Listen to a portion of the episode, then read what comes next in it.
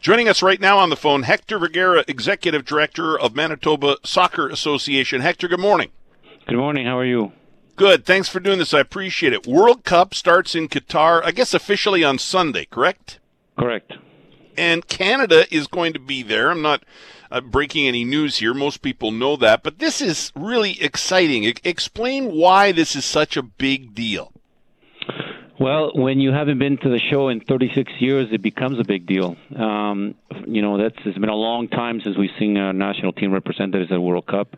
Um, and, uh, and and on top of that, it's been a very interesting qualification for Canada in the sense that um, you know we have very strong uh, teams in the Confederation of CONCACAF in, in Costa Rica, Mexico, United States. Um, uh, Panama. Those, those are all very strong teams, and Canada hasn't been able to crack it uh, in order to get to the to the World Cup until now. Uh, and not only did we make it to the World Cup this time, we qualified in first place by. Uh, which which nobody expected, to be quite honest. I don't think anybody expected. So, uh, at the end of the day, the road to the World Cup has been fantastic for Canada, and uh, I think they're they're preparing very well um, and getting ready for, excuse me, uh, what's going to be. Uh, a fantastic opportunity for them to get it hopefully into the second round. And what's different this time? I mean, obviously, better players, I guess, a better team. Those are the obvious uh, reasons. But why is Canada there this time after almost four decades of not being there?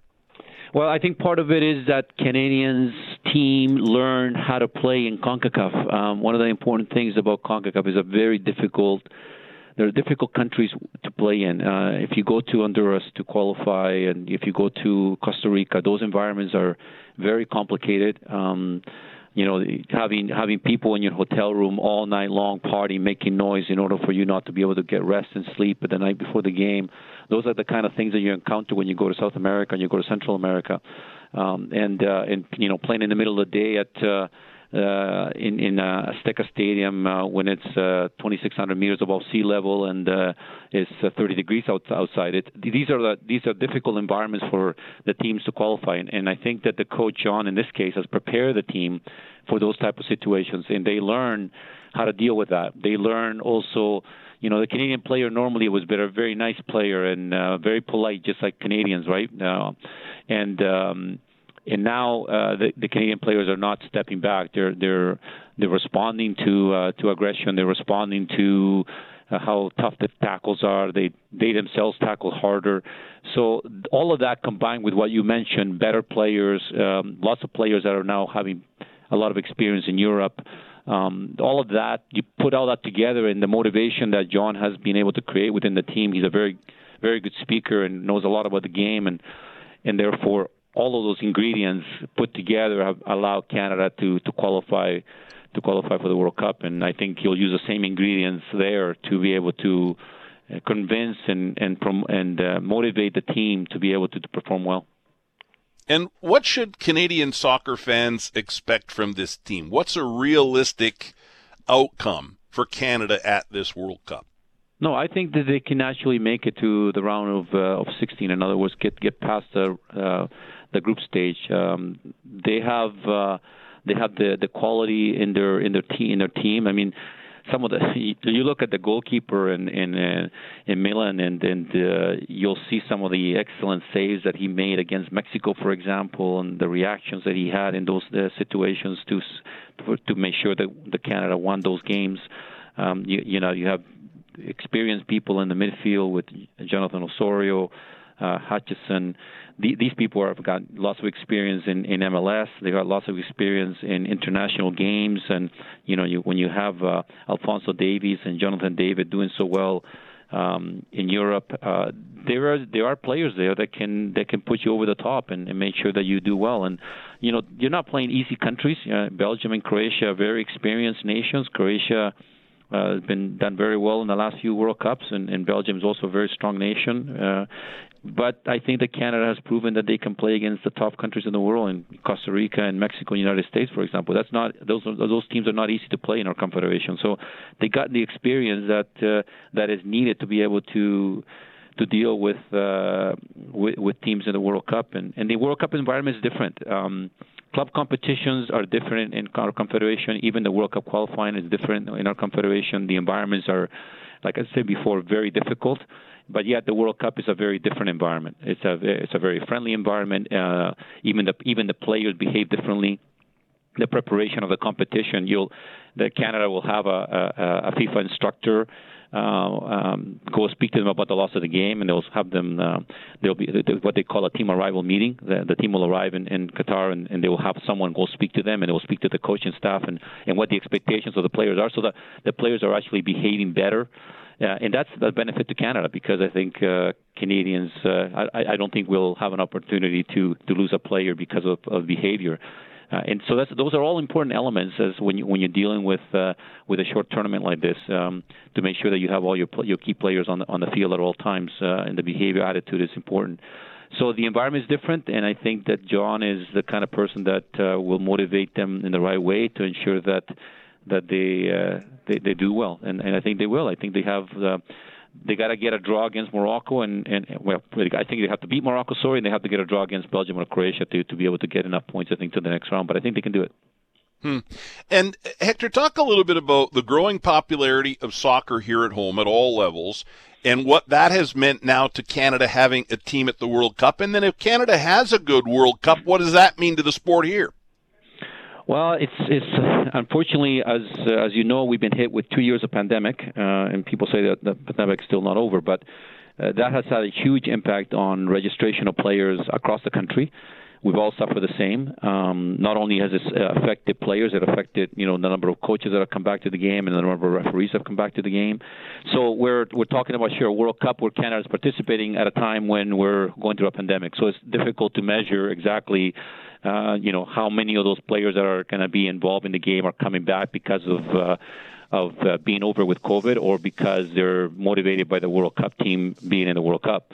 So it, it's difficult to measure, but the importance of having a team in the World Cup is the fact that you you start to create heroes and and uh, and role models. Uh, you know, for us locally, we have Desiree Scott, who's done so well at, uh, at the women's in the women's national team.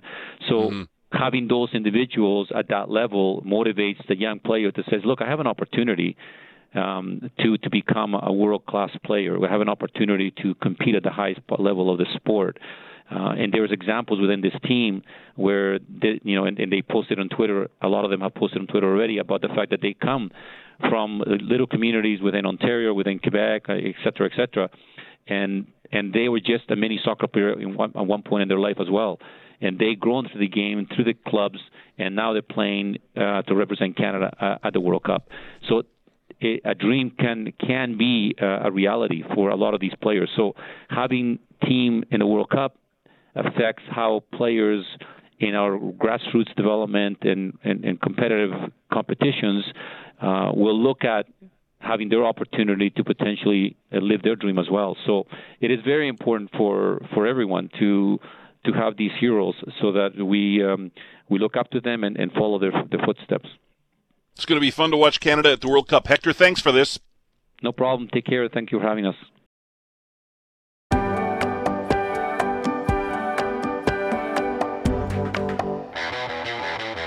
This is hour two, the second hour of Connecting Winnipeg. Hal Anderson with you here on CJOB. We continue uh, to play your requests, your musical requests, bumper music, your favorite road trip tunes, 204 780 6868. Send us a text and uh, we'll try and get it on. Now, I know for a fact uh, that this song here, Tom Petty, Running Down a Dream, is on the list of our next guest when it comes to favorite road trip songs. Eric Alper, musicologist. Eric, good morning.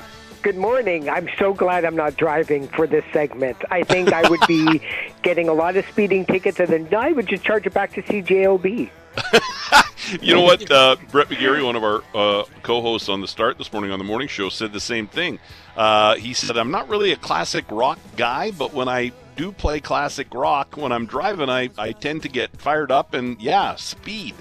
I guess that's maybe one of the the negatives that can come from the music you're listening to uh, while you drive. Eh, get to the rest of your list here because I asked you to put a bit of a top five together. So that's the top of your list. Running Down a Dream, Tom Petty. Are these in any particular order, Eric? No, I, I think that's just one of those classic songs that when um, Tom Petty released this song, it just seemed like it hit all the right notes. It sounded Right. classic rock even when it was brand new.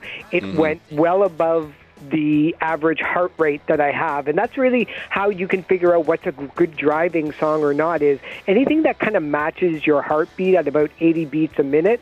But anything higher than that, then you start to get into the, oh, this is a really good song to cruise down the road with. So, yeah, that has to be at the top of my list. Well, that's interesting. So you think that uh, because it matches a song's beat, matches up to our heartbeat, that that makes it a good song to drive to. Yeah, because you know there's there's some ballads like say your song or Daniel by Elton John that's um, more ballady, and it doesn't seem to be on a good driving song list. But when you start to kind of feel that the beat is going faster than your heartbeat or then your mind starts to race a little bit you start to get a little bit excited you start to you know put down that you know the met- the pedal to the metal so to speak and then all of a sudden your audio system everything just sounds that much better. The people that you're with are that much better you know and so um you know to keep your eyes on the road is really tough when you start to have a fast song um especially in the rock and roll era Sure. All right, give us the rest of the tunes on your list here. Yeah, the other one that I have on the list is When the Streets Have No Name by U2 from the Joshua Tree. Although that it starts off really, really slow with just uh, a kind of keyboard, once the Edge's guitar comes along and it just drives the rest of the song once the, the bass and the and the drums come in and it just doesn't let up for 6 minutes. So that's that to me has to be on the top of the list. All right. Um, and then the next one I have is Tears for Fears, Everybody Wants to Rule the World, because it has that shuffle. It's got that kind of shuffling along. Um, there's so many different parts of the song. There's the verse, there's the chorus, there's two guitar solos, there's a long keyboard solo in there too. Um, so the, the the song keeps changing, at least in terms of the instrumentation, but it's still pretty constant throughout all of it. So that has to be on the list too, along with Bruce Springsteen's Born to Run. I mean, if there's ever a song where you feel like, you know, the highway is yours, you can go anywhere you want. Baby, just pack up the rest of the car and let's just go. we can drive to another province. Who's stopping us? That's, you know, that to me, that's what it means. Yeah. It's like you can shed all the responsibilities in the world. And then for it, you know, because it's CJOB, American Woman by the Guess Who, especially mm. with the beginning part of it, where Burton Cummings starts to, you know, spell out the alphabet for American Woman, and it just it crawls, and then all of a sudden, when Randy Bachman's, you know, chunking guitar comes along, it's just nonstop. Yeah. Boy, we're getting some great, uh, like uh, "Born to Be Wild" just came in, which is a Love great uh, tune. Yeah. Yeah. Hot Rod Lincoln, uh, and then you know it's all genres of music, right? Rock, country. Uh, I tend to, if I uh, am in control of what musically I'm listening to when I'm driving, I kind of like the '80s. My wife, not so much, Yeah. but I I like throwing on some some '80s stuff. We've had several people say that you know songs like "Life Is a Highway," "On the Road Again," songs that actually talk about driving. For them, those are great road trip songs. Yeah, and it has to be familiar to you. There's a lot of people who tend to get lost in newer music or music that you don't already know yet, and your mind starts to wander because your brain thinks, I need to just concentrate on the road and the lights and where I need to go. But at the same time, there's it's comprehending the music that you've never heard before. That's why these classic rock songs continue to sell year after year after year, is because they're familiar to us. Um, and you know, for for a time, you know, look, there's three stresses that people have mostly in their life: death, taxes, and being in control of the radio. And so the third one I think is probably the most important when you're a music fan is you want to make sure that everybody is happy with your choices. Yeah, you and I have talked many times about you know the importance of music in our life, and I started the show today talking to Greg Mackling, uh, co-host of the Star. He is with our voice of the Winnipeg Blue Bombers, Derek Taylor, on the road heading to Regina right now, and he was talking about a road trip that he took with his two boys and his dad this summer, and his dad was playing some music, and then his dad would tell stories about a song or you know back oh first time I heard this song, and it it, it music is such a it's such a great gathering point for family, friends, and family and friends of different ages and uh, different backgrounds. It's the great it's a great equalizer. And I bet you, if you ask Greg, if you played one of the songs that he remembers on that drive, he will tell you everything about that moment. He will tell you, he'll probably remember what he was wearing, what his dad was wearing, what they talked about, where they went, you know, certain signs or gas station and what the prices were. Music has this way of just bringing you back right into those memories where those moments hit for you and that you realize that this is a real important time in my life, and this is the soundtrack to that. That's why Alzheimer patients and doctors and the health industry love to play music to people that are suffering from Alzheimer's because if they don't remember things that you and I may take for granted, like kids' names or where they are, you play something from their past, it goes right back into those memories. It's a, it's, it's. Look, music is medicine. Always has and always will be. Yeah, very well said. You know, I'm getting old. I'm in my late 50s. 50. I am. I'm 58. I'll be 59 uh, in the spring, and I I now and I've always had pretty eclectic musical taste. I've always appreciated all forms of music, all types of music. Might not be, you know, what I'm really into, but I've always appreciated a good artist or a or or a cool song. I've worked I've worked just about every possible format in radio, country, rock, now talk. Um, but there are some times when I see a band or an artist or a song on TV and I go, "What the heck is that all about?" help me with this, Eric. I'm getting old. I'm I'm becoming my parents and my grandparents. How do I stay how do I stay cool when it comes to music? That's okay, cause, but there's still a lot of stuff out there. You just may have to dig a little bit deeper. Like if you love Bruce Springsteen, um, Sam Fender from the UK has a saxophonist, um, a, a, a, a horn section. He sings songs about being a teenager. It's it's so the line between Springsteen and this kid Sam Fender is so straight and narrow that he's like my new find of this year even though he's been around for a couple of years. So sometimes you have to you know rely on spotify or youtube to you know kind of take you down that rabbit hole of like look if you love eurythmics just keep playing eurythmics. And spotify will say if you love this then you may love this. And that's how i find a lot of the new music um, is just kind of letting the algorithm take over. There's nothing wrong with that and how is the music business right now? We're starting to see a lot more concerts now. Obviously, uh, you know, the music business has changed. Do, do groups and artists even put out albums anymore? Uh, what's the state of the music industry right now, Eric? It, it depends on who you ask. If you ask Drake or Ed Sheeran, um, pretty great. Um, but it always has been like that. The, the the top one percent has always made about eighty percent of the money that's available. If you ask Canadian rock bands, for instance, um, that are independent, it's awfully tough out there. You know, there's talk of a reception, um, there's talk of, of still COVID out there in a lot of different places in a big way, even though COVID never went away. People are hanging on to their money longer. Maybe they don't see going out as any form of entertainment, whether it's concerts or sports. Um, those are big ticket items now. And so um, if you're independent, it's really tough out there trying to compete with 100,000 songs each day that are being uploaded onto music streaming services like Apple or Spotify when you're just starting out. Um, when you're an independent artist, your competition is not another artist from Winnipeg. It's the Beatles, it's the Stones, it's all those mm-hmm. artists that you and I just talked about. And that's real tough when you're first starting out because there's not a lot of money in streaming, so you have to make it on on the road. Um, and when people aren't going out, that makes it doubly tough. So it depends on who you ask, but it's a much better position now that we know what everything is rather than two and a half years ago when we didn't even know if we were going to make it to the end of the year. Right.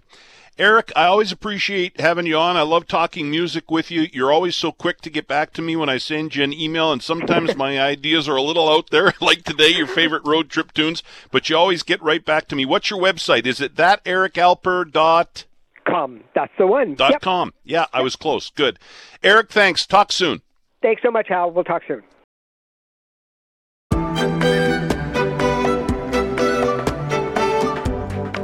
So on Mondays, at 11:30, I've got in, the business we call it a benchmark. It's something that happens every uh, that day every week at that time. So at 11:30 on Mondays, uh, Global News anchor Lisa Dutton joins us. On Thursdays, Carolyn Klassen. Looking forward to chatting with Carolyn again on Thursday, and then uh, Cyrus Dirks and Dr. Cyrus on Fridays. And uh, so I'm I'm adding something new here on Tuesdays, High Tech Tuesday. Uh, so right after 11:30, it's a chance to talk technology because there are just every day there are great stories about tech that I think we uh, should get into. So David Papp is joining us here, technology expert, davidpapp.com. That's uh, P-A-P-P, two P's at the end, davidpapp.com. David, good morning. Hey, good morning, Hal. Thanks a lot for doing this. I appreciate it. I, one of the things I wanted to talk to you about, uh, because I've heard advice from experts like you on both sides of this when your data gets held for ransom, uh, and the the bad guys, the, the, hackers say, "Oh, you can have your data back, but you've got to pay whatever thousand bucks, two thousand. I guess it depends on how important that data might be to you." I see that in Australia, they're thinking about making those ransom, cyber ransom payments illegal. So, in other words, you would not be able to pay the ransom even if you were willing to. What do you think? Where do you come down on this one? Hey, Al, this is a super controversial topic and one that greatly worries me. I'll tell you why. Let's let's think this through. So let's say you're a company and your IT uh, infrastructure hasn't implemented proper backups of your data. Like let's say they haven't looked at it, or or let's say they have implemented backups, but the backups themselves get encrypted by the ransomware, so they're they're unusable. And I actually have experienced this in many occasions where I've tried to help out organizations hit by ransomware and everything, including their backups, are held hostage. So now here's the Australian government telling you it's illegal to pay that ransomware. So are you now forced, if, if all your data is completely gone and the only way to get it is through the ransomware because you have no valid backups, let's say you've got 100 employees, 1,000 employees, 10,000 employees, and you rely on that data. Do you have to close your doors and say, sorry, it's illegal for us to pay that ransomware, so I guess we got to shut our doors because there's nothing else we can do? That's where part of the controversy comes into play. So I'm I'm not saying that I advocate and think that it's acceptable to be paying those ransom payments. Many people agree that the more we pay them, the more it justifies and encourages those hackers and terrorists and, and alternative, you know, governments to go out and, and, and do this ransomware stuff in order to, you know, gain funds and stuff and target organizations. But like, I mean, put yourself in the shoes of uh, some business owner or big company where that is your only possible exit is to to gamble on the payment and hope that it works so that you can restore your data and make sure everybody still has their job. Yeah, that's a really good point. You make a really good point. Um, here's why, and I don't know where Australia is going to come down on this, but here's why I am glad it's in the news and that we're talking about it today. Because, I mean, it's as easy as clicking on a bad email. That's how quickly it can happen. And you're right. The key is to be preventative, right? To make sure your data is protected. And that's not difficult and it doesn't have to be incredibly costly, but it is the most important thing as we talk about this because it can't happen or it certainly becomes very difficult uh, for it to happen if you protect your data, right? And so that's why I'm glad we're talking about it because it's really easy to lose that data if you don't properly protect it. 100% Hal. And a lot of companies have a false sense of security that the backups are being taken care of or the backups they have in place are good enough. And they don't realize that A, they've never tested it, B, they those backups aren't immutable, meaning they can be modified, and if they're connected to the network and the ransomware infiltrates your organization and starts to spread amongst your servers and your computers and your file servers, it can encrypt and and cause you problems even with your backups, and I've seen that repeatedly. So I really encourage a lot of people to go and review what they're doing properly for their cybersecurity stance but let's face it, Hal. I mean, this is going to be an ongoing problem till the till we're blue in the face. And and so what's happening is a lot of organizations right now are relying on cyber insurance policies. But I don't know if you've been paying attention to to insurance costs these days for companies. It's increasing every year. Many of my clients, their costs tripled in the last year for renewing their insurance because of the cybersecurity insurance policy add-on that they had, because these these insurance companies are tired of doing these payouts. They're like, we can't continue to pay out because of your negligence on doing backups. So you you can't use this as a security blanket. And I think it's important too, David, to mention here, most people listening right now are individuals. Maybe they don't run or own a company and they're thinking, well, this doesn't apply to me. But it does, right? Because people just with their own personal data in many cases are being held ransom. Maybe not for that great big number, but uh, I mean, there are hackers around the world. There's a few countries where many of them are that do this 12 hours a day looking for an opportunity to make whatever money they can. So don't think that you can't be hit by this. Absolutely. And then they exactly. I, I personally have been hit twice. And the only reason I'm still okay is because I had proper backups in place. So I just deleted everything and restored from my backups. Um, but you would lose all your precious memories, your photos, your videos of your kids growing up, um, your personal, uh, you know, personal information, your will, your tax information, like whatever it is, you you do have data that is valuable if you lost it, and you should be concerned about this. Mm-hmm. I got to ask you before you go here, David. What do you make of Elon Musk and what's happening at Twitter? um, eh, eh, you know, I, have got fourteen or fifteen thousand followers on Twitter, so I I use it, and a lot of people in my business uh, use it. But I'm telling you, man, it, it has been a soap opera right from the offer and then him being basically forced to make the purchase for $44 billion. Some people say he paid 30 or, or 35 billion too much for it and now he's making changes he was going to start charging for the blue check mark and now he's not i mean it's it's ridiculous could this be the end of twitter it certainly could. Um, people are actually saying that they're be prepared for many outages uh, on the Twitter platform because of changes he'd like to implement. I mean, here's the guy who's the world's richest person, worth you know two hundred billion dollars, purchases one of the largest social media platforms when it you know it comes to news updates and and and stuff, and he took the company which was public and he took it private.